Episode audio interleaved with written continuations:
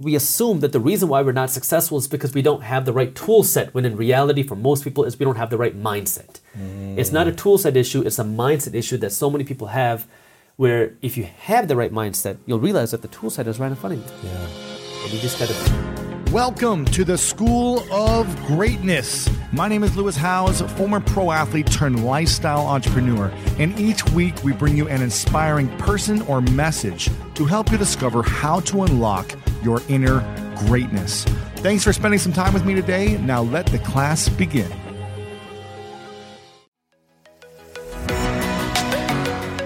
Apple Card is the perfect cash back rewards card. You earn up to 3% daily cash on every purchase every day. That's 3% on your favorite products at Apple, 2% on all other Apple Card with Apple Pay purchases, and 1% on anything you buy with your titanium Apple Card or virtual card number. Visit apple.co slash card calculator to see how much you can earn. Apple Card issued by Goldman Sachs Bank USA, Salt Lake City branch, subject to credit approval, terms apply. So, do you think there will be another kind of housing crash like there was in 2008? What do you think is happening right now? Where do you think it's going to be heading in the next year? I want to talk about the housing stuff for a little bit with you. So that's a very good question, and the reason why is because there's a lot of scary stuff happening out there. Inflation is still near record highs. Our What's it at right now? uh, our last report was eight point five percent. Do we think it's going to keep going up? Well, Is it we'll get into inflation a little bit. Uh, we have our GDP, our economy, which is slowing down. We have seen two quarters of economic slowdown. Our market, stock market, is way off its highs. Now, real estate is starting to slow down. Interest rates are starting to go up. And this has a lot of people wondering now what's going to happen to the housing market? Like you said, are we going to see a repeat of 2008? And the reason why that question is asked so much is because 2008 has really left a huge impact on so many people's lives because you have a lot of people that are still paying the price of the 2008 aftermaths Still? today. Today. Really? Yeah. Because a lot of people took out loans Huge and they loans. and they had to, you know, they had to give up their home. They bought all these homes, right? They had to foreclose on them from the banks. Losing your home is not an easy thing to do. And that, I mean, it's, tr- it's traumatic for a lot of people. And that's something that's very difficult. It stays on your credit score for seven years. So this is what people are really worried about. Is something like that going to happen again? And the first thing that I want to say, because there's a lot of headlines, a lot of news stuff in there, that this is not a repeat of 2008. So let's understand that It's first. not It because not. it's not a housing bubble crisis like it was then. Yes, it is not the same as 2008 because 2008 was a financial crisis started by the real estate market. Right. And it's funny because I just watched The Big Short Did you? a few weeks ago Oh again. I love that. Beautiful movie. And to see like the analysis of people forecasting and no one believing because they're like, oh, the banks are going to like bail it out, but then Right. it's crazy. So 2008 was the real estate market that trickled down into the rest of the economy. This is more of an economic issue that could then trickle down into real estate. So it's very different. Interesting. Which is where That was you- a real estate problem. This is an economics problem. yeah. The economy problem, which could affect real, Real estate, estate. in a big way. Gotcha. Right. So, you know, I think your readers, your viewers already know this, but I like to go backwards to understand where we're going forward. Yes, yes. Look at the history Yeah. and see where the future is going to go. history doesn't repeat itself, but it does rhyme. So, I like that. You said that last time. Like, history doesn't repeat itself, but it rhymes. so in 2008 or before 2008, what happened? Well, there was four major factors that led to the 2008 housing bubble bursting. Okay. The first was something called ninja loans. No income, Mm-hmm. no job, no asset loans. So you don't got an income, you don't got a job, you don't have any investments. You walk into the bank and you say, "Hey, I want to buy this $200,000 home. Can you help me?" And they'll say, "Sure. You don't need a job. All homes keep going up, so we will give you the money." Then the next thing you say is, "But I don't have money for a 20% down payment." Give you 10%. Well, no, they said Zero percent. Oh, in your first home, it was like a zero percent. You right? could go zero percent mortgages. So it was That's a huge crazy. boom of zero percent mortgages. But even beyond that, there was this push for actually 110 percent LTV loans. Meaning, if you wanted to buy rough numbers, a hundred thousand dollar home, not only would the bank give you the hundred thousand dollars, so you need zero down, they'd also cover your closing costs. They'd also give you some move-in costs, and then give you a free TV so you can move in because home prices never go down. See, the banks are in the business of making money, and their mind was the more money we lend out, the bigger commissions we get.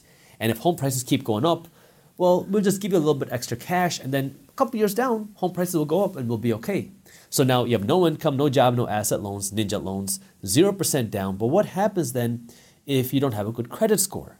Well, that was where we had this huge subprime lending issue Uh-huh. where banks created programs to help people who had bad credit scores, subprime credit scores, that you could now qualify to get a home. So your subprime, your no income loans, no income, no job, no asset loans with 0% down. But then you say, oof, that's a big monthly payment. I don't want to pay whatever, $1,500 a month. And that was the fourth factor, which was adjustable rate mortgages. Mm. There was a big push for ARMs, adjustable rate mortgages, which meant that, let's just say typically that this home would cost $1,500 a month for you to purchase. You might not be able to afford that, or maybe you don't want to pay that. The bank might say, well, how about we give you a low teaser rate for the first few years? So you only have to pay $900 a month. So you get a low interest rate Man. for the first few years. So you can afford the house. So you can afford the home. And now once you're in the home, it's your problem. It's no longer the banker's problem, right? Because the mortgage agent, they just get paid as soon as you sign the paperwork and then they walk away. So now you get this low teaser rate, and there's two aspects to this because now you who is buying the home, you don't have that financial education because it's a tool without the financial education where now you don't understand how an adjustable rate mortgage works. You don't understand that in a few years, Mortgage is doubling. it's going to readjust. And so if mortgage rates go up, or even if they don't go up and they stay the same, your payments are going to increase. And so all these things happen together. And everybody was making a ton of money. Homeowners were making money because now you bought a home for $200,000 and now it's worth $250,000. You feel great. Bankers are making money because they're lending out loans. They're, they're handing out loans like crazy. Wall Street is making money because then the extra factor was then Wall Street would take these loans, chop them up, package them up into their own investments, and then sell them off. And then, Yes. oh, you know, you saw the like big, the big short. short. They're talking So- about packaging all these exactly. B, lo- B loans, making them A loans or whatever. Yeah, yeah, yeah. Exactly. And then the insurance companies got involved. So it just kept getting bigger and bigger and bigger. So everybody's making a ton of money off of the real estate market, and it's no big deal. And then comes the year 2005. 2005 came. This was the first year that there was concerns about the housing market. Ben Bernanke, who was then the chairman of the Federal Reserve Bank, came out openly and said, "What real estate bubble? There is no real estate bubble to burst." Meaning, how can there be a real estate bubble bursting because there is no real estate bubble? That was what he said in 2005. Well, 2006, we started to see home prices start to go down a little bit more, and now people are starting to get underwater on their homes. So the pitch was if you took this adjustable rate mortgage, well, if in a few years you can't afford the payments, no big deal. You can just sell the home, walk away with some cash, or you can refinance and we'll try to give you something else that way you can manage your payments. But the caveat, which many people did not understand or they didn't know, was that it requires your home to be worth more in the future, or at least the same. Right. That way you can refinance. So if you bought a home for two hundred thousand dollars, then comes a few years later and you're trying to refinance, and now you owe one hundred and ninety thousand, but it's only worth one hundred and eighty thousand dollars. You go to the bank and you say, "Hey, banker, I can't afford the payments. They readjusted. You told me that I can refinance or sell. What do you think I should do?" Well, then they say, "Oh man, uh, so I just pulled up the numbers. Your home is not going to sell for more than one hundred and eighty thousand dollars. So we're not going to refinance you because you're underwater. So you're going to have to figure something out on your own. Now you can't sell it either because if you wanted to sell your home for $180,000 and you owe 190,000, you need to bring $10,000 to the closing table, which most people in this situation did not have. So what are you left with? You can walk away or get foreclosed on. So this then became a much bigger issue because then we started to see some foreclosures. And this built a huge house of cards, which people didn't realize because now we're just talking about the housing market.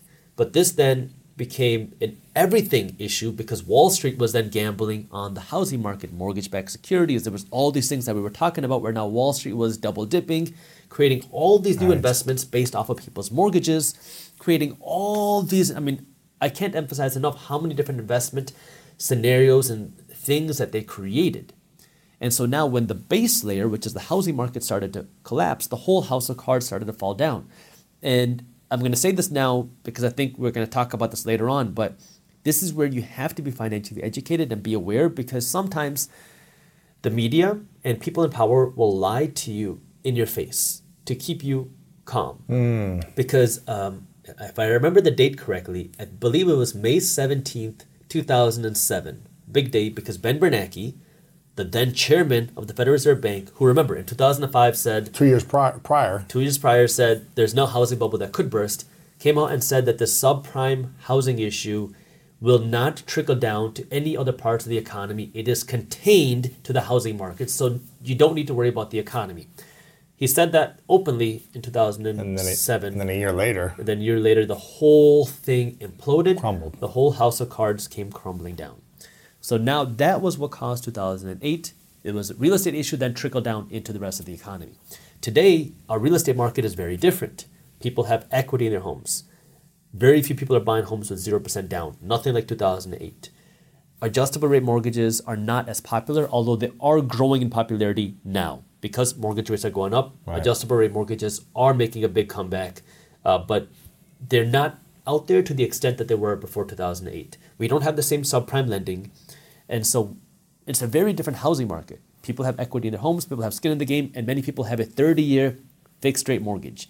Meaning, if interest rates go up and you have a 30 year fixed rate mortgage, it doesn't affect you as long as you still have a job because your job can continue paying, paying off that The mortgage, yeah. So, different situation. However, this is where now we have to look at the economic issues because if you lose your job because the economy is going down, now you can't pay your mortgage. And if that happens on a broad scale, where people don't have the ability to pay their mortgages, now you can see how that would then trickle down into the housing market. So that is the concern. And this is where you have to dissect what's actually happening in the economy. Now, of course, nobody can predict what's going to happen. And I do not recommend anybody trying to trade what can potentially happen. Be an investor, look for opportunities, be a long term investor. If you find a mm-hmm. good opportunity, buy it and hold for the long term. Don't try to trade or try to predict what's going to happen in the market. What I want to talk about is what is possible. That way you can make sounder and better decisions for you and your money. what do you think is the worst case scenario and the best case scenario So let's go for, right for into the it. housing market over the next couple of years? So let's. I think if we go into the economy, if I answer that question, the economy, it will by default answer the Okay. question in the housing market. So in the economy, it's a weird situation where our economy is slowing down because of high inflation. So 2020, 2021, the Federal Reserve Bank and the Pump all the money into the economy. we print a lot of money. This devalues our dollar, causing the price of things to go up. So now your rent is more expensive, your groceries are more expensive, your gas is more expensive, your airfare is more expensive. Why do they do that, knowing the price? Everything's going to go up in price. See, you said knowing they will go up in price. Right. In 2020, they said the opposite. When they were printing trillions of dollars through things like the PPP lending program, through the stimulus program, the concern was not inflation, it was actually deflation. Hmm. Uh, because in 2020, when the economy shut down, the concern was the prices of things are going to drop. We don't want that to happen. Because no one's spending enough. Is that why? Or no one is spending. And so deflation is a very bad thing for the government. It's great for people Yeah, because now like, your I'm savings become savings, valuable. yeah. If you make 50 grand a year and you have deflation, your 50 grand can buy you a whole lot more because the price of things drop. But it's bad for the government because today our government has something like $31 trillion worth of national debt.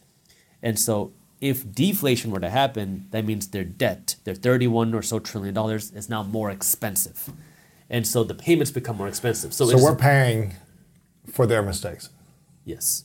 The American people are paying then for the debts of the government. Yes. Yeah. The United States government does not make money. They generate revenue by taxing you Right. when you work hard. And they print money. They print money and then you pay the price And for that the through price. inflation. So the sucks. government there's no such thing as free money. The most expensive kind of money is free money. Because now Mm-hmm. Look at the cost free, now. It is everybody that yeah. pays through inflation. So free money is the most expensive kind of money. And so in 2020, when the concern was deflation, they started printing money through stimulus programs, through bailout programs, through money printing programs to fund out, you know, whatever they wanted to do. That was when the money printer opened up, and you said they knew inflation was going to happen. No, they did not. They, How can they not predict that though? Knowing that you're going to give all this free money out, isn't inflation Well, going okay. to go Let, up? let- let me let me rephrase that. Either they willingly lied um, Uh-huh. to the American people, or they're just completely ignorant. But these are some of the smartest people in the world. I mean, they're Ivy League economic school graduates, Masters, right? yeah. I mean, these are very supposedly smart people, who said that this was going to happen. Now, what's interesting is a lot of people predicted this. Like I talked about this very openly on YouTube. I said, "Look, this is what's going to happen." 2021 came. Inflation is transitory was the like the phrase where inflation started to go up. And I kept saying, hey, don't expect it to be transitory because the Federal Reserve Bank doesn't have some fairy dust to make inflation magically come down. Right. How are they going to do that? They're still printing money. Inflation is going to get worse. And when inflation hit ar- around 6% in August of 2021, it that was slightly lower than where it was previously. And that was when they said inflation has peaked. We're all good now. But now it's at- on its way down Now it's at it's at eight and a half percent, Mm-hmm. and so it was it was uh, quite. I mean, it, it was a long process, but this is where you have to understand that either they're lying, or they're completely ignorant. And now, we don't want to assume. I mean, you shouldn't want to assume that they're lying to you, and that's that would create a lot of chaos. They're ignorant. So again, we want to be financially educated. Why is it that in 2000, actually, let me mention this because this is interesting. In 2007, when Ben Bernanke said the subprime market will not affect any other part of the economy, did he not know any better? I mean, I think most people who were aware, financially aware at that time, could have looked at a spreadsheet and said, hey, this is a big issue. Ben Bernanke actually spoke about that after he was done being a Federal Reserve What'd he chairman. say? And he said that I was asked not to say anything because I could not incite panic. I didn't want to incite fear.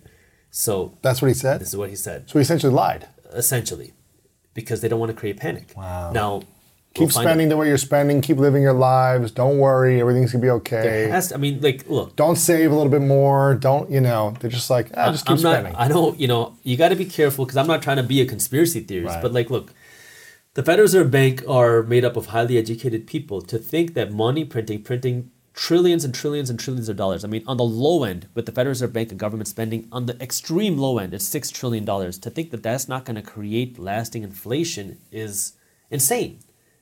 And so either someone's lying or they're completely ignorant as to the way that money works. Yeah. And so, you know, these are the things that I've been trying to talk about on YouTube to get people educated. But this is where now the question is what's next? What's the, so? What's the worst case scenario? so then? the worst case scenario, I mean, this is the worst, worst, worst case scenario is you face some sort of uh, currency crisis, hyperinflation. I mean, that that is not Rare. Very No, no, likely. no, yeah, yeah. But let, let's focus in on now what is the worst case kind of possible Likely, scenarios? yeah, likely in, scenario. in, in terms of the economy. So the inflation problem is still very high, and this high inflation is contributing to a slowing economy. Now, the Federal Reserve Bank is working to fight inflation. They're doing that through raising interest rates, and they're doing something called quantitative tightening, where they are pretty much giving back some of the money that they printed over the last few years. So they bought up a whole bunch of bonds, mortgage-backed securities. They bought up a bunch of uh, treasury bonds as a way to stimulate the economy. And so the Federal Reserve Bank has built up this balance sheet of almost $9 trillion of assets. So the Federal Reserve Bank doesn't have cash, like they don't have a pile of cash anywhere. They had to print $9 trillion to buy up these assets over the last number of years. And now what they're doing is they're finally starting to sell them off. Now, they're not selling them off very quickly. They are selling them off a little bit slower than what they expected, but they are starting to sell them off now to help free up some of this inflation. The second thing that they're doing is raising interest rates because when you raise interest rates, it makes borrowing money less attractive, which creates less inflation to help cool down the economy. Like the Federal Reserve Bank wants a stock market crash. Really? The Federal Reserve Bank wants real estate prices to go down. Has the stock market crashed yet fully? well, it depends what you mean by crash. So if we go just by now, it's funny. I'm going to say technical definitions because nowadays technical definitions Right. seems like they can Don't be matter. changed. Yeah, yeah, it don't matter. But uh, traditionally, the definition of a quote unquote crash would be something going into a bear market, meaning that the stock market has fallen 20% off of their highs. We saw that happen, and then we have also seen stock market rise since then.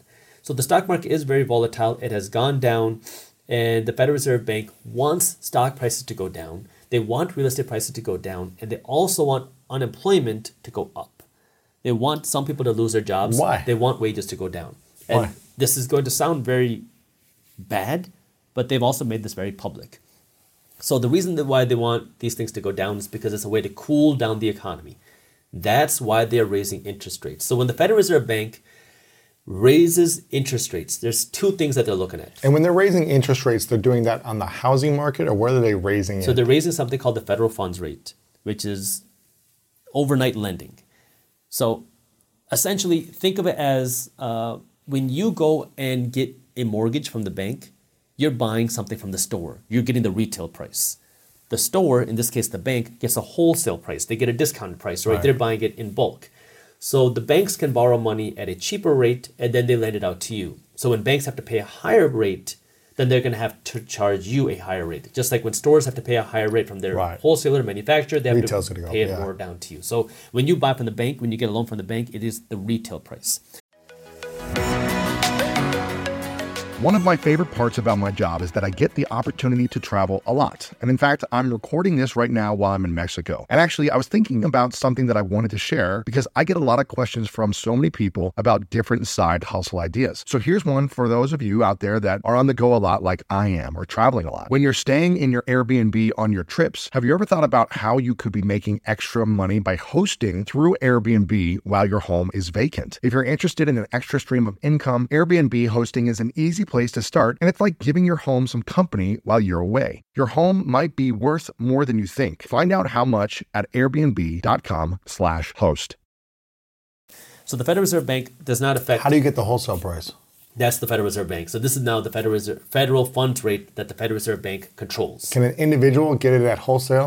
That's what I'm trying to figure out. no, we cannot. Uh, so we, we get from the bank. Unless you are a bank, you're not going to be able to do that. Right, right. So the Federal Reserve Bank gets to control these things, and then they impact mortgage rates, which then impact spending. So when the Federal Reserve Bank raises interest Yes. rates, so when the Federal Reserve Bank raises interest rates, now you're going to have to pay a higher price to get a mortgage. Now that affects inflation, which can also affect the housing market. So the Federal Reserve Bank is looking at two things when they're determining what to do with interest rates. They're looking at inflation, and then they're looking at the general economy. When inflation is high, that's more fuel for the Federal Reserve Bank to continue raising interest rates to fight inflation.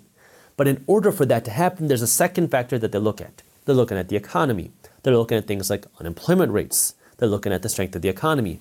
Because if people have jobs, well, that means then we have a strong economy. So it's ammunition that the Federal Reserve Bank is okay to go and keep raising interest rates. Because if it was flipped, where we have a super high unemployment rate, people don't have jobs, the economy is crashing. You said the the, the government wants that.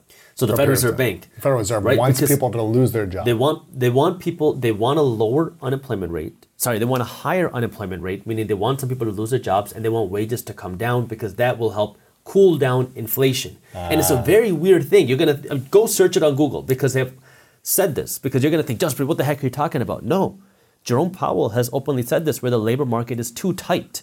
It's too strong, meaning too many people have jobs. They want wages to cool down. They've said this very openly, where they want people to be getting paid less. they exactly. They don't want wages to keep rising at this rate because they're worried about something called the wage price spiral. I'll talk about that in just a second. So they don't want wages to keep rising.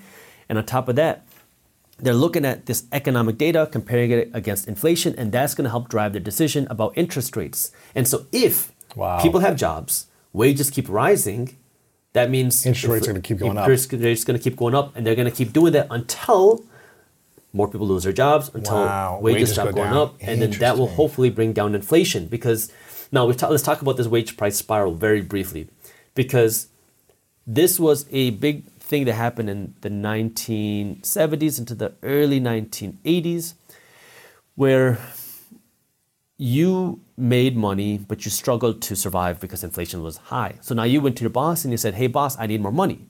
And your boss said, Well, I don't want to lose you. So their boss paid you more. Even though you're not doing more, you're not producing more value, the boss is paying you more just because it's more expensive to survive. So now you're getting paid more money. so the Your business boss- has to go earn more somehow. the business has or higher they're losing costs. or they're losing margin. Right.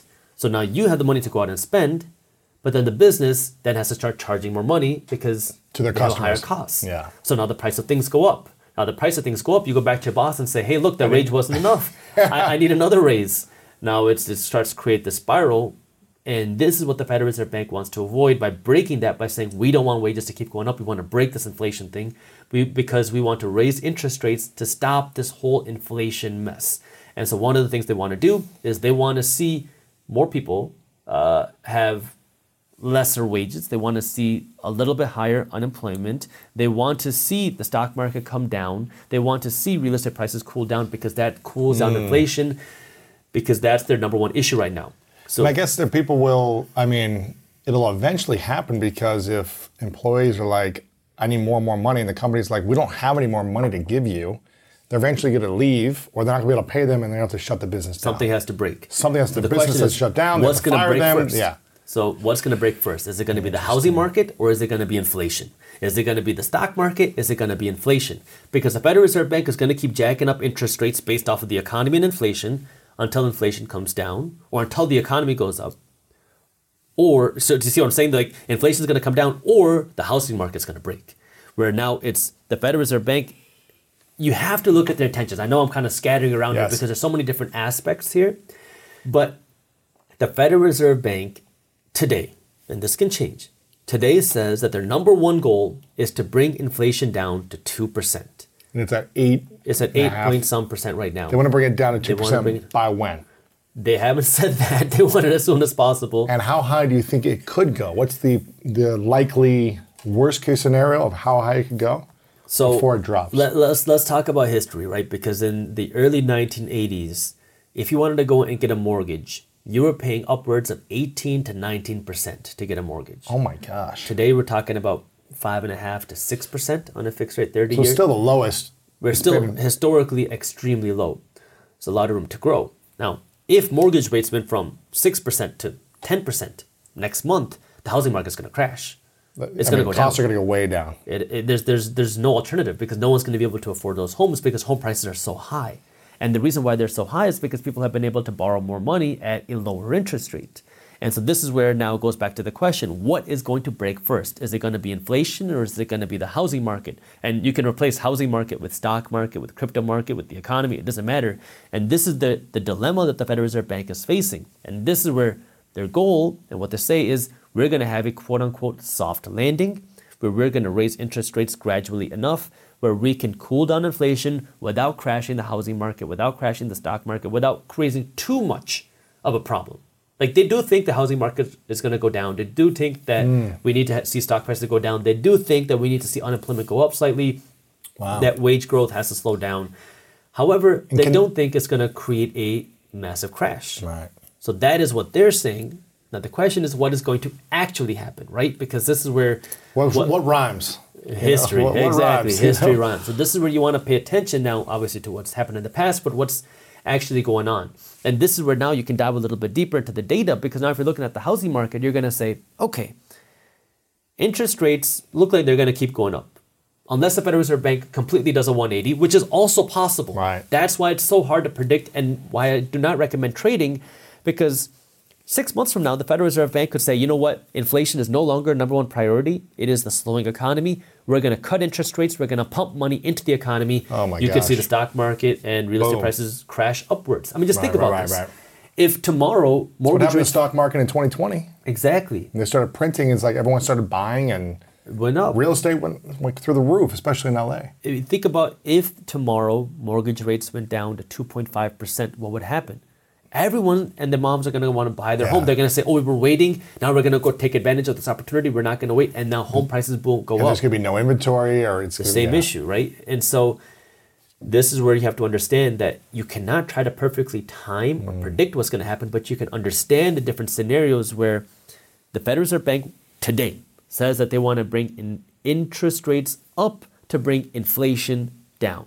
What is going to help them make that decision? Well, they're looking at inflation rates, they're looking at the economy. The economy meaning our economic slowdown, and they're looking at unemployment rates. So the fact that today unemployment rates are quote unquote extremely low or the lowest ever in 50 years, and the fact that our economy is not slowing down that much, based on that, well, they have more ammunition to keep raising interest rates. Well, the more you raise interest rates, what's going to happen? The more the housing market gets hurt, the more the stock market gets hurt, the more the economy gets hurt. It's very obvious how it works in the real estate market because now you have to pay more money to buy a home. Well, it works the same way in the stock market and in business. You're a business and you want to go borrow money to finance operations, to finance growth, to buy some new machinery. You have to pay more money to do that. Well, if you're going to have to pay more money to do that, you need bigger returns. If you need bigger returns, you need to be able to sell more stuff. If you need to sell more stuff, you need more people that have money. The situation right now is people don't have that discretionary money because they're spending so much extra money on things like rent, Gas, groceries, yeah. gas. Gas Eggs, prices have come down, but it's still significantly higher. Right. So this is the situation where the root And rent, Inflation. rent, rent seems like it's going up too, right? rents are about 20 to 22% higher now than where they were a year ago. Housing Wow. costs Around the USA, Around the United States, average just on whatever, average, right? yeah. In some instances, some cities it's more, some cities it's less. And this is where you just have to, I mean, understand these are the options. And this is where people start to panic. They start to freak out and they assume that I need to make a rash decision today because, oh my God, this is going to happen. I need to, need to sell my home. I need to buy a home. I need to do this. I need to do that because this and this might happen. But something else could happen. So you don't want to make rash decisions. This is where you want to understand what's going on. Take a deep breath, calm down, and first understand that the real estate market, if you're focusing on that, moves much slower than the stock market Moves slower. it moves slower and that nothing happens overnight right? So you want to be aware of what's happening. And to give you an example of that when the 2008 crash happened stock prices collapsed in 2008 and they bottomed in 2009 so in 2009 the stock market started to go back up. Real estate prices really started to get hard in 2008 they continued to go down in 2009 it continued to go down in 2010 Really? it continued to go down in 2011 and then they bottomed in 2012 took four years. four years Wow. so real estate prices bottomed in 2012 and in 2012 the stock market started hitting new highs so the real estate market moves significantly slower than the stock market Ah. because you can't buy and sell a home the way you can buy and sell a stock It Takes more time. you can yeah. buy and sell a stock in a second. So people get emotional, they get excited, they get scared, they panic, whatever the emotion is, you can do that in a second and that can cause massive swings up and down in the stock market versus the real estate market. It can take months to sell a home, maybe even a year. Yeah. And so it moves significantly slower and that's what you have to understand about the real estate market. So we're starting to see. It seems like prices are going down. You know, in the real estate market. At least I'm seeing. If I go on Zillow in LA, because I'm just curious about the market, you'll see homes that were up there for a few months and now they're cutting prices. You see homes that have been there for three, six, seven months now Yeah. that aren't moving. So they're now they're dropping the price because they don't want to keep paying the mortgage on something that they're not going to live in it. And we're starting to see it happen a little bit. So if we're if history is rhyming, and you know the stock market's been kind of crashing, it seems like for the last whatever six to something months now. Is this now okay? We're seeing this a little bit, and it's going to keep going as we go into the next year, or what could history teach us about potentially what could happen now? So you want to keep your eye on the Federal Reserve Bank and you want to keep your eye on the economy. If inflation keeps going up, If inflation keeps going up, or rather, if the Federal Reserve Bank keeps raising interest rates, that is the better indicator that you want to keep your eye on. Because if they keep raising interest rates, that means mortgage rates are going to keep going up, which will make housing more expensive. So I'll give you a quick example. If in the end of 2021 you wanted to buy a half a million dollar home, you could put down 20%, which is $100,000, meaning you would borrow $400,000. Now you can borrow that $400,000 at 2.8% for a 30-year fixed rate mortgage in 2021. And so your monthly payments would be like 1650 a month for that half a million dollar home. If now today you wanted to buy the exact same home with no modifications, no upgrade, it's not going to cost you $500,000. It's going to cost you about 20% more, which is about $600,000. So now if you put down the same 20%, you're not putting down 100 grand, you're putting down $120,000, which means you're no longer financing 400,000, you're financing $480,000. Hmm. Now back then, you were able to finance the 400,000 at 2.8%.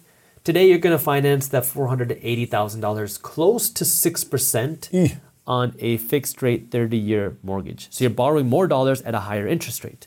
Back then it cost you 1650 a month.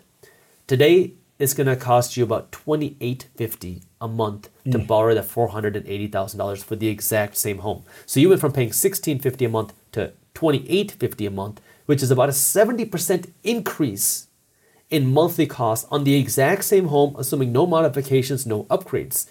That's kind of unsustainable unless you know there's more money coming into the markets, unless you keep having you know a way for people to keep affording that. And this is driving the issue now is how much higher can it go? Because if you keep raising interest rates, what's going to happen? your costs to buy the home are going to keep going up. So unless you have a 70% raise in your monthly salary, it's going to be much harder for you to afford that higher cost to buy that home. So that's the situation that we're in right now. And like you were saying, saying it's driving this kind of shift in the housing market where you have a lot of people who want to buy a home saying, I can't really afford the same home anymore. I don't want to live smaller, so I'll just keep the same house that I'm in right now. I'll keep renting. I'll keep. I won't sell. I won't move because I don't want to pay this higher price.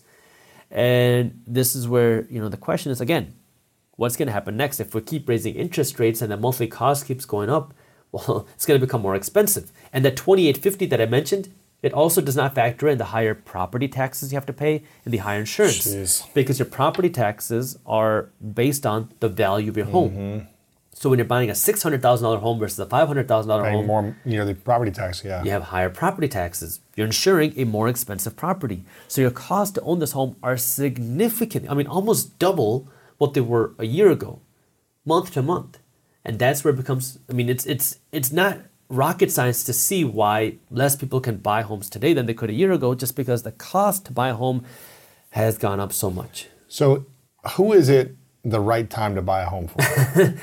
Well, is it the right time for anyone? Yes. Look, okay. If you want, now we got to understand now. Are you buying the home as an investment, or are you buying the home to live in? Because those are two different things. Right. And a lot of people get this confused, and I'm gonna explain why. I really want to get into that because that's one of the biggest misconceptions in America. I would say.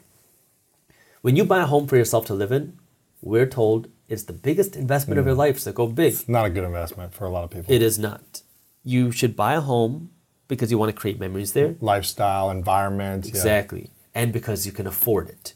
You should not be trying to time the market with the home that you want to create members in. The biggest thing is going to be can you afford the home and do you want to live there? Now, to answer that question of can you afford it, there's three different things you want to ask yourself. Can you afford the down payment?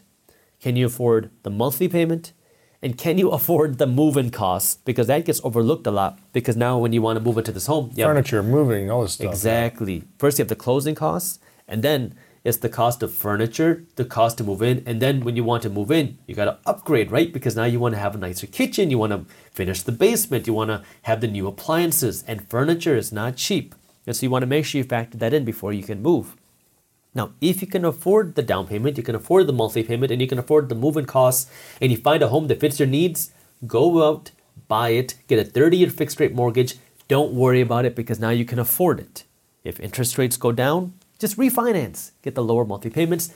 Don't stress Right, about it. right. Because you can refinance in a couple of years. If interest rates go down, you Mm-hmm. can always refinance because you know if you're trying to time the interest rate market, you never know what's going to happen. Just refinance if they go down. So that's the main thing you need to know. That if you want to buy a home, don't try to time the market. If you can afford it, hey, go out and buy it. You know, everyone's saying, well, what if home prices crash? Then I can buy then. Sure, but what if they don't? What if they go up by twenty percent? You know, Waiting and timing, yeah. so you know, it's it's it's the same thing, right? When you talk about investing your money in any asset stocks, the best advice is time in the market beats timing the market. Mm-hmm. This is what every fundamental investor says. So now, if you're trying to buy a home, why are you trying to time the market? It's not even an investment. Are you gonna, uh, you know, wait to buy your shirt until you see cotton prices come down? You're not looking at that. You, if you like the shirt that you buy and you can afford it, go out and buy it. Now, What's your thoughts on, uh, you know, Grant Cardone always has this famous line. It's, he says, live where you rent and rent what you own. You know, it's a great line, it's a great pitch. If you want to own a home, there's nothing wrong with that. Just understand that it's not an investment. For a lot of people, Yeah. for a lot of people, the freedom of owning a home and paying off your mortgage is all that you want. You just want to have that stress-free life. And this is where it comes down to your lifestyle, right? Do you want to live big? Do you want to live large? You want to have all the luxuries and the nice stuff and you want to go for it all and you're willing to take that risk? Then yeah, don't put all that cash down into a down payment and tie yourself down into the home rent, take the down payment, invest it in your business, invest it mm. somewhere else. That way it can grow bigger. But if your lifestyle goal is, hey, you know what? I want a great space. I want to have family. I want to That's have it. memories. I don't care about all that fancy stuff. Then go out and buy a home. There's nothing wrong with that. And this is where you just have to understand. Like, I'll give you a personal example. We have an office for minority mindset companies, market briefs, and all that. I rent it. We could easily buy the office. You don't own the office I don't. I don't space, know the yeah. office space. I'm paying forty four hundred dollars a month plus utilities and all that. Michigan's cheap, man. It's cheap. You get that cheap rent in Michigan. It's, you know, it's still a lot of money. Forty. Yeah, so we're yeah, paying yeah. what fifty grand or so a year in rent. Sure, rent. sure, sure. And uh, I could go out and buy the property. Yeah. But why don't I? Well, if I wanted to, I, it's probably I don't know. Let's just say it's a million dollar building. If I wanted to buy the building, I got to take two hundred thousand dollars from the business and go out and get buy the property. Then I can own the building and then see some return. The average real estate return somewhere between seven to ten percent a year. Okay. If I took that two hundred thousand dollars and reinvested it back into Market Briefs, my financial newsletter, Could grow. I'm trying to get a better return than 10% a year. And so for me, in the business sense, that's why I'm renting because I know that I can get a better return by investing that money back into the business to grow the business. And this is where you just have to understand the goals in your lifestyle and make sure your actions are aligning with your goals and your lifestyle goals. Because if you say, hey, I want to live large, I want to have the nice things, I want to have a big investment portfolio, but at the same time, you have Gucci, Louis Vuitton, you have a Beamer, but you have no investments. Your priorities in the wrong place. Sell the mm. Louis Vuitton, sell the Gucci, sell the Beamer. Go on and start investing your money. Start building your investment portfolio if you really want to be wealthy. So you can't speak out of both sides of your mouth. You got to figure out what you want and just make sure your lifestyle aligns with that. Because a lot of people try to push this. This is the right way to do something, but that's not the case. I mean, if we just take a step away from finance for a second and look at, for example, health. Many people say this is the diet you need to have. Right. These are the exercises you need to do. Well, there's so many different things they can do, and at the end of the day, it's eat healthy and exercise, right? And now you can dig down deep and find what's right for you. But at the core, it's eat healthy and exercise. In finance, it's very similar. You can say invest all your money into real estate. Uh, don't own your home. Invest it all into real estate. Buy as many rental properties as possible. Some people would say, you know, buy it in stocks, do this, or build a business. At the end of the day, it comes down to live below your means, invest the difference. Right, right. you Yeah, know, yeah, it's yeah, eat healthy and exercise, live below your means, invest the difference. That is at the core, and then you can get down to the nitty gritty. Like I, that's what I talk about, right? Because I'm interested in that, and that's where I try to learn more. But I also don't try to say that this is the only thing that you can do because your goals are different than mine.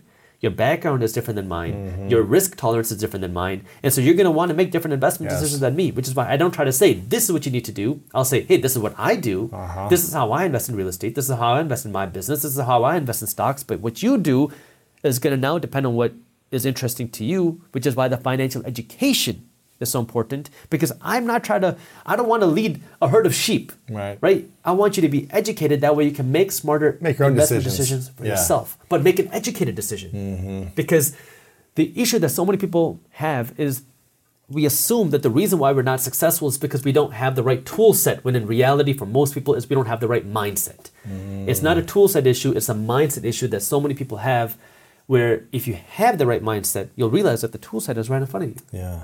And you just got to be able to harness the power of that. So, what's the best case scenario then for the housing market in your mind over the next 12 to 24 months? Well, now the best case scenario really depends on who you ask. Because if you ask somebody who wants to invest in real estate or buy a home, you're going to say the best case is real estate prices crash because now I can come in and buy at a discount. Uh, but I think what you're trying to get at for the economic, right? If you're looking at it from we want a strong economy, we want a strong real estate market, the best case scenario is the Federal Reserve Bank can continue to raise interest rates uh, slowly. Interest rate, or sorry, inflation comes down drastically, and the economy doesn't get hurt. That's the best case situation. Say it one more time. So interest rates go up slightly. So, from eight and a half to. No, interest rates. Oh, sorry. rates. Interest rates from a five and a half to. So mortgage rates, uh, those are mortgage rates different Okay. than the Federal Reserve Bank federal funds rates. So five and a half to maybe six, six and a half. We don't really go up on mortgage rates, But interest Well- rates is different than the mortgage rates. right? Because the Fed, remember that's mortgage rate is retail. The interest rate is What's the interest rate wholesale. right So now? the interest rates we're rubbing around the two to two and a half percent range right now. So, it goes up to 3%. ideally ideally no more that would be best Right, case right, right, right, so mortgage rates interest rates don't really change and we see inflation come down magically and we see the economy not slow down so that that's best case scenario if you look at it from an economic perspective What do you think could happen? If you're like, you know what? If I had to make a great prediction, well lewis look at this man. You print the most amount of money in the history of time in 2020 and 2021 we're talking about you know at least six trillion dollars at the very low end. You print this money inject it into the economy. Now you're trying to take this money out. You're trying to burst the bubble that you created without crashing the markets without trying to crash the economy. There is a cost to free money. We are paying the price for that through inflation. So now, if the price of everything has gone up so high, people are struggling to pay their bills, they can't buy more stuff because inflation is so high, and we're already seeing the economy slow down. We've seen six months of an economic slowdown, which technically, traditionally, before 2022 would be considered a recession because before Two quarters, 2020 yeah, yeah. before 2022, if you saw two quarters of GDP, meaning economic decline, that was defined as a recession. This year, uh, we're deciding that That's not true. we're going to look at other factors, broader factors. so if we go one more quarter, do you feel like they would say, okay, now we're in a recession? I don't know. They Uh, might I try mean, to kick, can- kick the can just- can down the road and say, yeah, no, it's not true. it's one of those things where you know when did we start saying that inflation is not transitory it was very late so it was november of 2021 that we said inflation is transitory it was around march or april of 2021 that we said it is transitory What's So- transitory mean? Transitory means a short period of time right? It's going to come and it's going to go. Because the original thought was we'll see a little bit of inflation in 2021 It'll go away. it'll go away by the end of 2021 well that clearly did not happen. Then it said it'll go away by the middle part of 2022 that clearly did not happen. We're breaking new highs in the middle part of 2022 now they're saying that it'll be gone by the end of 2022 to the beginning part of 2023 so that's one side. On the inflation side now on the economic side it's we don't want to say anything. We don't want to create fear or panic because people have jobs. The economy is strong. However, if you dig deep, you can start to see all these like red flashing warning signs that yeah, potentially they could just blow by. But you have a lot of warning signs on saying, hey, look, like the uh, inflation is still extremely high, gas prices are still high. We have an economy that is slowing. We've been seeing unemployment numbers start to go up. And mm. these are the things that you want to pay attention to. And even on unemployment, if I can mention that for a second, there's a difference between unemployment, which is reported, and what's quote unquote real unemployment. So I don't want to get too technical, but when you see these headlines for what unemployment is, this is something called U3 unemployment. And what that means is it looks at a specific set of unemployment numbers, and this is what they're reporting. Because now, if you say, what does somebody unemployed mean? You might say somebody who doesn't have a job. But what about somebody now who's an engineer? You used to work at a great engineering company, but you got laid off, and now you're working at McDonald's because you can't find another job. That doesn't qualify under that. Or what about now if you are a full time worker, you're working at, I don't know, you're working at uh, a factory, you had a great job, and then your factory uh, is doing layoffs, and now they've cut your hours to part time, even though you want to work full time because the factory is struggling. That doesn't count in this data. As unemployed. That doesn't count yet. So none of that data is recorded here. But those aren't the the stablest jobs, is what you're saying. It doesn't have to be stable. I mean, you, we could talk about doctors, we could talk about engineers. It's just a matter of what is the definition of unemployment. So the U3 is not looking at that. U3, all it's looking at is, Fully unemployed. well, let's define that. It, what it's looking at is you don't have a job and you haven't actively been looking for a job for the last four years. Mm. Sorry, four weeks. Wow. So what that means is, let's just say that you lost your job and you decided that after four weeks that you no longer want to continue looking for a job. Maybe you want to stay home with your kid. Maybe you're taking care of a parent, a relative, whatever. So after four weeks, you stop looking for a job. You're no longer considered unemployed under U3. So you're no longer in that data. So there's another thing called U6, which does look at this. It looks at things like uh, if you are underemployed, you're an engineer working at McDonald's, but you want to be an engineer. You are a factory worker or any type of worker. You're a doctor who used to have a full time salary, but now you're working part time. It doesn't really matter what the career is. It's looking at somebody who's not getting the full employment that they want. You are somebody who is more than four weeks out of looking for a job. All these things are looked at in U6. And if you look at U6, it tells you a little bit of a different story than U3.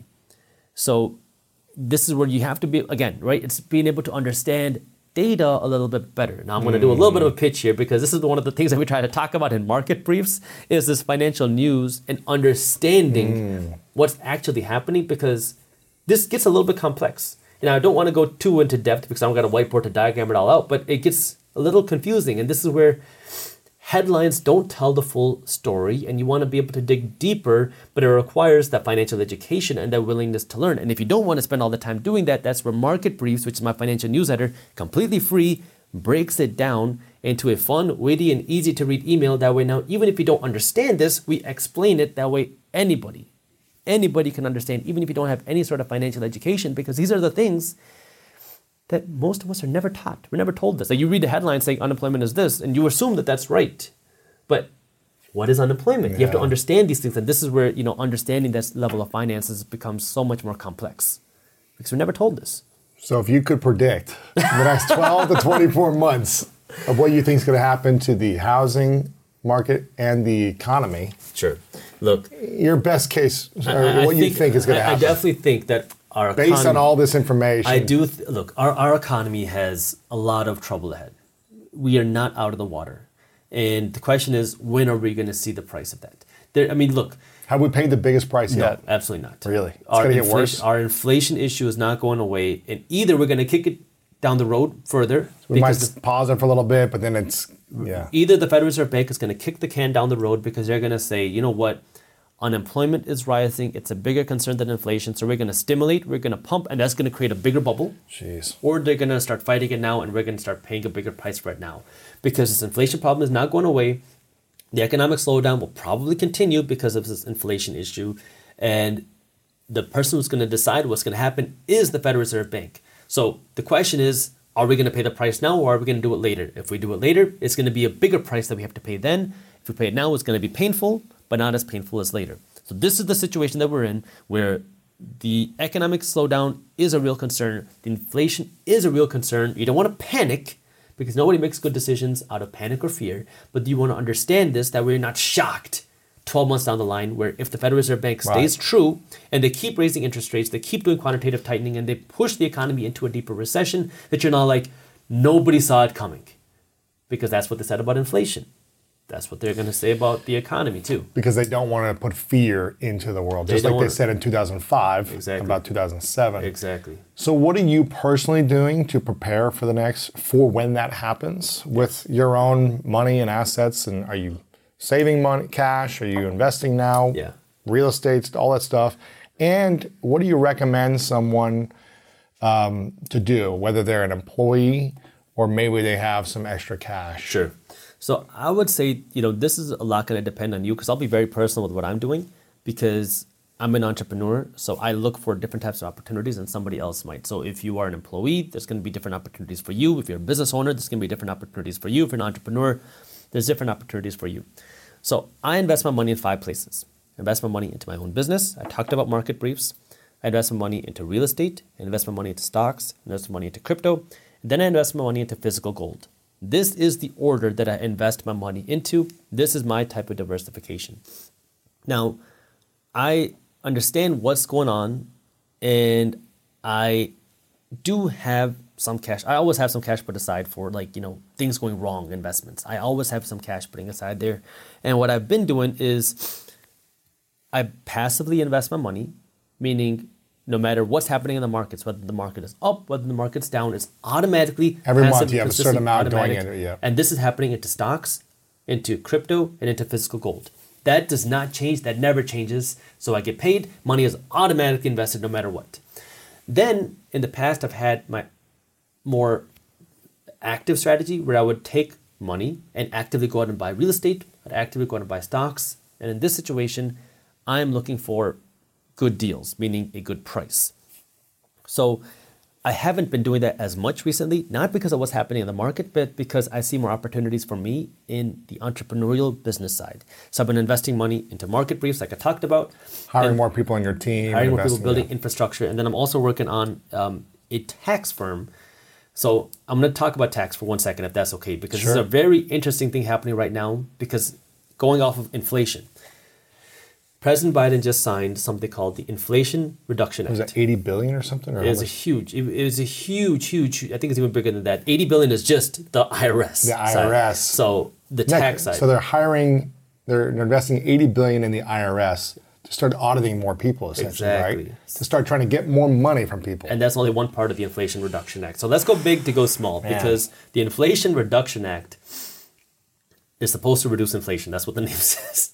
I'm fun is I'm laughing because it's kind of silly because Right. how do you reduce inflation? You spend less money uh, because the government has spent so much money they didn't have which caused And money you, printing. and you tax more inflation. people, bro. Tax you more you people. collect more. Exactly. So that's how do you now pay off all this debt? Remember, the government doesn't make money. They tax you, they tax me, they, they collect taxes, and then that's what they use to pay off their expenses. Now, it's not surprising that the government is running into an issue because they have 31 almost trillion dollars of national debt that they need to pay off. This is not fixed rate debt, so as interest rates go up, their payments on this debt go up as well. So we talked about what happened in the housing market. Imagine that on a 30 trillion dollar level now. So the payments are getting bigger. So what does that mean? Well, if they have this pool of money, either they're going to need to inject more money into the government, the Fed has to print more money, but they can't do that anymore because of inflation, mm. or they're going to need more tax dollars. So that's one of the reasons why through this Inflation Reduction Act, one of the things they want to do, which is one of the most like financially interesting topics, is they want to invest very heavily billions of dollars into the IRS to help them beef up and collect more tax dollars and past tax dollars. Now, I do want to clear up some of the false information out there because the act is working to hire 87,000 more IRS workers. That's crazy. It is crazy, especially considering that today there are about 80,000 IRS workers. They're double. Yes and no. So the 87,000 people that they're hiring are not all IRS agents, and they're not all being hired today. They're going to be hired over the course of 10 years. Mm. And the whole idea is this is what they say. Again, this is what they're saying. What might happen is it could be a little bit different. Right. So I, I want to be just completely transparent because I don't want to mislead people. I want to make sure everyone's fully understanding what's happening. You have about what's scheduled is about 50,000 or so people in the IRS are scheduled to retire over the next 10 years. Ah. So these 87,000 people are supposed to replace them and beef up the agents that are actually going to be doing the auditing to go and collect more money. Now, even if 50,000 people retire, that's still adding almost 50% more people to the IRS. Who are they going after? Well, they say the wealthy, the super rich. And uh, there's about a thousand billionaires in the United States. Yes. Do you need tens of thousands of people No. to go after them? No. So you go a little bit deeper. Now, again, what do we look at? History. I, I look at history to answer the question because they keep saying that we're not going, saying, it's not in the bill, it's not written anywhere. This is what they say that we're not going to go after uh, middle income people or anything like that. Well, in 2021, 50% of IRS audits were on people earning less than $75,000 a year. Come on, 50%. fifty percent. 50%. Wow. How And do so- they? How do they know? How do they? How, is that public information? Go search it on Google. Wow. Google has a lot of information. Fifty percent of the audits were on people that were making less than Under $75,000 a year. Wow. And Why are they doing that? Well, probably because if you're making less money, you're not going to have the resources to hire a good accountant and hire a good uh, attorney to represent you. So it's a little bit easier, less cost. I mean, it's just it's just easier, right? I mean, you're maybe less financially savvy than somebody who's making half a million dollars a year or two million dollars a year because now you probably have more resources to defend yourself. So that's a bigger fight for the IRS, and you're probably more protected because you have good advisors who've told you what to do. Right, right, right. Because now, let's say you're making You're 50 filing your taxes. You're doing all the right steps, and maybe if you make a million, you know, once you start making a lot of money, like if you're making over a million dollars a year, you're not trying to play the game of trying to hide ten thousand dollars because now you're already under scrutiny. Yes. the IRS is trying to see you do something wrong, and so if you try to get ten thousand dollars under the table, it's a bad idea because Yeah. you already know you're being watched. you're trying to you do everything by the book. You're You trying try to be the best. and you yeah. have good advisors to guide you to do everything legal, so you can pay the least amount of taxes possible legally. Now, if you're making fifty grand a year and you have a side hustle making you thousand dollars a year, you might take that in cash because you might say "Psh, it's a grand a year. You know, Yeah. it's just the reality, right? You're you're taking pictures at people's weddings. You're you're doing whatever. You're making some cash, and you're you're just doing it under the table. And the IRS wants that thousand bucks. and this is one of those things where it's not surprising because if you look at what's been happening over the last couple of years, it's this has almost like been a foreshadow of things to come because you remember over the last couple of years we've seen this new rule on Venmo, right? On Venmo transactions where they want all Venmo transactions over six hundred dollars or something like that. Where now, if you're you know, let's say you're, you're a photographer and you're taking pictures at your friend's wedding and he pays you $700 and Venmo has to report that, they want to know that. They, they never said why, but now you're starting to see all these things start to add up where if you're doing these small things, You know, it's just like things starting to fall into place where, oh, no wonder they started wanting all these details for this. No wonder they started really going after cryptocurrency brokerages. No wonder they really started doing all of this stuff. Maybe creating a digital dollar because they want to be able to see every transaction, which means they want to be able to tax every transaction. Now, of course, I can't validate this, but th- I mean, it's just like puzzle pieces starting to come together. And so this is hmm. where the tax thing why is it so important? Because of inflation, because of the national debt. The government needs more tax dollars to be able to go and fund their payments. And so, what are they going to do? Well, they're going to try to find the easiest hanging fruit. Is it going after a billionaire? Probably not, because the billionaire is going to say, "Come after me. I have my resources. I have my army behind all my me. accountants. Uh, They've we done have- everything. Yeah. We have we have uh, everything there. Everything is documented because we want to play by the books because we know you're already watching. Right.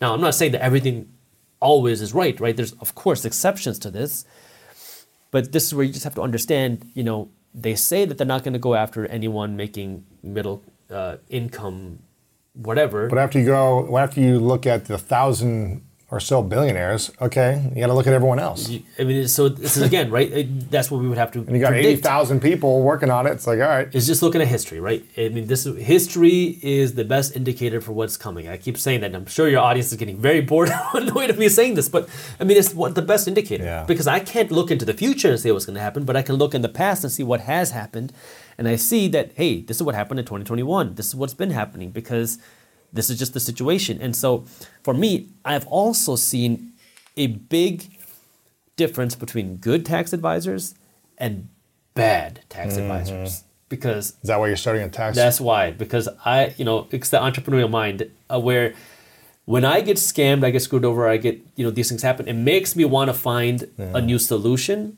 That's how I started Minority Mindset. I got Yes. scammed when I started Minority Mindset. I got screwed over when I started my event planning company. I got completely screwed over my first real estate investment deal. Pretty much every part of me had to do with something really bad happening. yes. So I had a really bad tax advisor. He was really just an accountant who filed my taxes and was never on time. And I got this call. it's horrible. It was just a mess. Yes. I got a call from my accountant one day. I'm in the office. This is right before my morning huddle. So we have a 9:30 a.m. morning huddle. Calls me. I think it was like 8:45 in the morning. I'm in the office. He Says, "Hey, Jaspreet, how are you?" I said, "Good. How are you doing?" He said, "Hey, listen, I need you to do me something. Uh, can you wire or send the IRS $100,000 by the end of the day today? And can you also send about $15,000 to the state government by the end of the day today? I was like, what? He says, sorry, we had some miscalculations. We did something wrong. Holy we missed cow. this, and you need to send this by tonight. And I was like, Jeez. are you serious? He's like, oh, yeah, one more thing. You're probably going to have to pay a penalty on this as well. Oh my and gosh. this is a completely true story. Like, when was this? this is not, I mean, this is less than a year ago. Oh my gosh. And so it's, I mean, it's That's painful. it's very painful. And so I'm like, okay, like I was very frustrated because I'm like, what did I do wrong? Like, what are you talking about? He's like, you didn't do anything wrong. And I was like, well, if I'm the one that has to pay this and I'm the one who has to pay the penalty, something's not right here. And so I paid it, and then I fired him. pretty Right, quickly, right. Because I, you know, that's that's not the way I like to do business. I like, I want, I want everything to be clean, but I also want people who care about what they do. And he was a, a cheaper accountant. Yeah. I got what I paid for, and so I went on the hunt For to find the top a, a good account. top of the line accountant, and I pay a lot more than what I used to. However, the situation scenario is extremely different because he has a very different personality about a different persona, and the way it works now is one, he manages all my books on time and ahead of schedule. So every month he meets with me and he shows me, hey, Jaspreet, here's your profit. Oh, sorry, we'll start from the top. Here's your revenue. Here's your expenses. Here's what your expenses look like. Here's how they changed. Here's your profit. Here's your tax liability. And here are the things that you can do to limit your tax liability. That's cool. Here are, you know, three recommendations or whatever that we believe based off of what's happening right now to legally Wow. limit your tax liability. And he has given me so many interesting ideas because the tax code is over 2,000 pages long. And you need, I, I'm an attorney. I studied a lot of tax.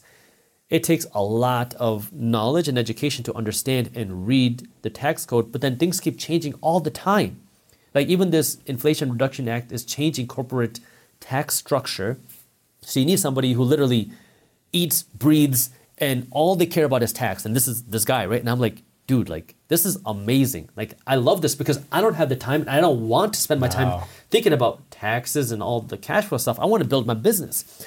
And so I got to know him, got to build see how he worked and really liked it. And after a number of months of working with him and seeing him in action, I was like, hey man, like you have nothing on social media. Like, can we Right, work right. together? Like, let's like he's very good at what he does. But I was like, let me uh-huh. work with you. Like, I think we can create a lot of things here because there's a lot of small businesses that need what you have to offer because there's a lot of small businesses who have bad accountants who all they do is file their taxes. And you need a tax advisor, especially now as we're going to see a, a big change. Like you need an advisor who's going to guide you on what to do with your money, how to document what you do, like just to make it completely seamless. That way you don't have to stress about it. Right. And he was like, I'm down. So over the last couple of months, we've been working to build this together. It's not launched yet. Uh, we're just talking about it because it came in conversation. But uh, that's something that I've been really working on. Uh, cool. So, you know, if you're listening to this and you want a good tax advisor, just email me. There you go. Team at theminoritymindset.com or send me a DM on Instagram, Minority Mindset, and I will connect you. But these are, I mean, this is where, what am I doing? I'm, I like entrepreneurship. I like this stuff because it gets me excited. It's the way that my brain works. It's the way that gets it gets me my purpose, right? And so I do that. I like investing in real estate. I like investing in stocks. I'm passively doing it in stocks. But right now I just see more opportunity for me to invest in things like market briefs, to invest in things like this tax firm because like I see the opportunity. It's fun. I have a blast doing it. I get to meet really cool people. Mm-hmm. So, you know, it's just it's a matter of now what is that lifestyle. Now if I didn't if I wasn't an entrepreneur, what would I be doing? Yeah, I'd be stacking up cash to find good investments either in the stock market or the real estate market or to buy a startup because it's very accessible now thanks to the internet, thanks to all the crowdfunding sites out there. And I'd be passively investing. Like I would not change that. So I mean, I think everybody should be Mm-hmm. You can this. put a hundred bucks a month away into stocks or into into an automated account that is investing for you. Did you know if, if you're 21 and you start investing a $100 a month and you never change that and you just get a 10% return on your money, which is the average stock market return, and you do that until you're 65, you will retire a millionaire. Come on. We're talking about less than $4 a day. Hundred bucks a month. 100 bucks a month. Automatic. Automatic. Going into a, a index fund, and you just keep trying to match the market, right? Doesn't mean you're going to get 10% returns every year, but, but, over, the long term, decades you will. Yeah. that's what the historical stock market return is. Now you can just plug this into a calculator and you'll see that the $100 a month for from 21 to 65, 66, you will be a millionaire. But if you don't start that until let's say in your 20s you don't care about money, you're out partying, you're not having a good time. In your 30s you're trying to get a good job, trying to figure things out, and now in your 40s you're like Now you got to put a I gotta thousand put- bucks, a couple thousand bucks. it's very different. If you if you're 45 and you're putting a, a hundred bucks aside at that same 10% return, when you retire, you're gonna have a hundred thousand dollars, Mm-hmm. not a million, not even half a million. We're talking about a hundred grand. It makes that big of a difference because time is such an important factor. I'm such a big fan of doing this. I started doing this when in my late 20s. Um, actually, got into whole life insurance in my late 20s, and my dad was in life insurance, and so I learned about it a lot as a kid. Um, but I started, I bought my own policy. I think when I was like late 27, and I keep buying more whole life insurance. Um, but I started doing the automatic payments from my checking account right into an index fund you know, every month It's so now simple. when I was in my late twenties and my like early thirties, and it's you know in seven or eight years, it's been just compounding and growing, and it really starts to grow. And as you earn more money, you can say I'm going to put 200 bucks a month in or Yeah. 300 bucks, or, and really put that extra money in automatically, so you don't even see it, you don't think about it, Hmm. and you know you're going to be making money for the long haul. exactly. 100 bucks a month. It's sim- it, it- it's so simple, and there are so many apps out there that make it so Yeah. easy that don't even charge you a fee. That there's really no excuse not to do this, and you just set that up, and that never changes. Yeah. Now, what are those top apps for people? I use M1 like- Finance. M1 Finance. M1 Finance. It's easy to use. You know, there's tons of them out there. Do your own research. They are a sponsor and affiliate for Minority Mindset. Full disclaimer: I'm not getting paid to say this here, but do your Right, research. right. There's a ton of apps out there. What are the other? What are there a few others that you you think are? For dollar cost averaging, honestly, like you can use something like FTX does that. it like Acorns? I've heard. Are they going Acorns does something where you can start with a dollar. So they like round up your change. Yeah. Um, You Stash that, does yeah. it. Yeah. I mean, there's. I mean, if you go to the minoritymindset.com, because my team is literally doing reviews of this. about all this stuff, Yeah. yeah. They, they, I don't know all of them off the top of my head because I use what I use. But if you want like reviews, just go to the minoritymindset.com. We have Okay. dozens of articles over there on that. Awesome. But that never changes. Yeah. Passively invest forever. Okay. And then on the active side, now this is where you can understand you a little bit, where maybe you want to invest in real estate. Maybe you say, I hate that idea. Maybe you want to invest in individual companies. Maybe you say, I hate that idea. But this is where now you can also start putting some extra cash aside to be invested. Mm-hmm. So this is money where you're looking for a good opportunity. And you know the percentage of how much you're going to do is going to really just depend on you. Some of you are going to say, "I don't even care about that. I don't. I just want to passive and never have to worry about it." Fine. Some of you are going to say, "I'll passive." But I, I want to. I want to be in the game. I want to be more right. involved. Ah, right? what's happening? Some people yeah, like that, and yeah, I, I like that. And so now you're putting some cash aside into, you know, maybe it's a bank account or whatever, and, and you have some cash sitting here waiting to be invested. Maybe it's waiting to be a down payment for a home, or you're waiting for just a good buying point in the stock market. But this is where you're doing your research right now, and you're trying to find the right opportunity where now you just want to take this cash and go out and actually buy something. Mm-hmm. And again, right, this is assuming you're not an entrepreneur. And there's different opportunities for different people in different stages of their life. And this is just understanding you, where you are in your life. If you want to be in the entrepreneurial side, building your own business, if you want to be in the I want to invest in real estate side or I want to be in the stock market side, like it's just it's a matter of personal preference mm-hmm. because at the end of the day, we try to make investing so complicated, but it's live below your means, invest the difference. And that's the, ultimately the solution to becoming wealthy. No matter what market you're in, no matter what economy you're in, no matter where in the world you're in, that is the simple solution. Now you can get as nitty gritty as you want, but you, once you understand that, you have the formula to become wealthy.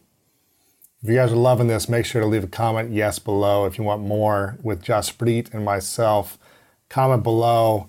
Make sure to follow Jaspreet on his YouTube. We'll have it all linked up. Leave a comment if you want to learn more about becoming financially free in the future with Jaspreet. My man. My man. Thank you for having me on, Lewis.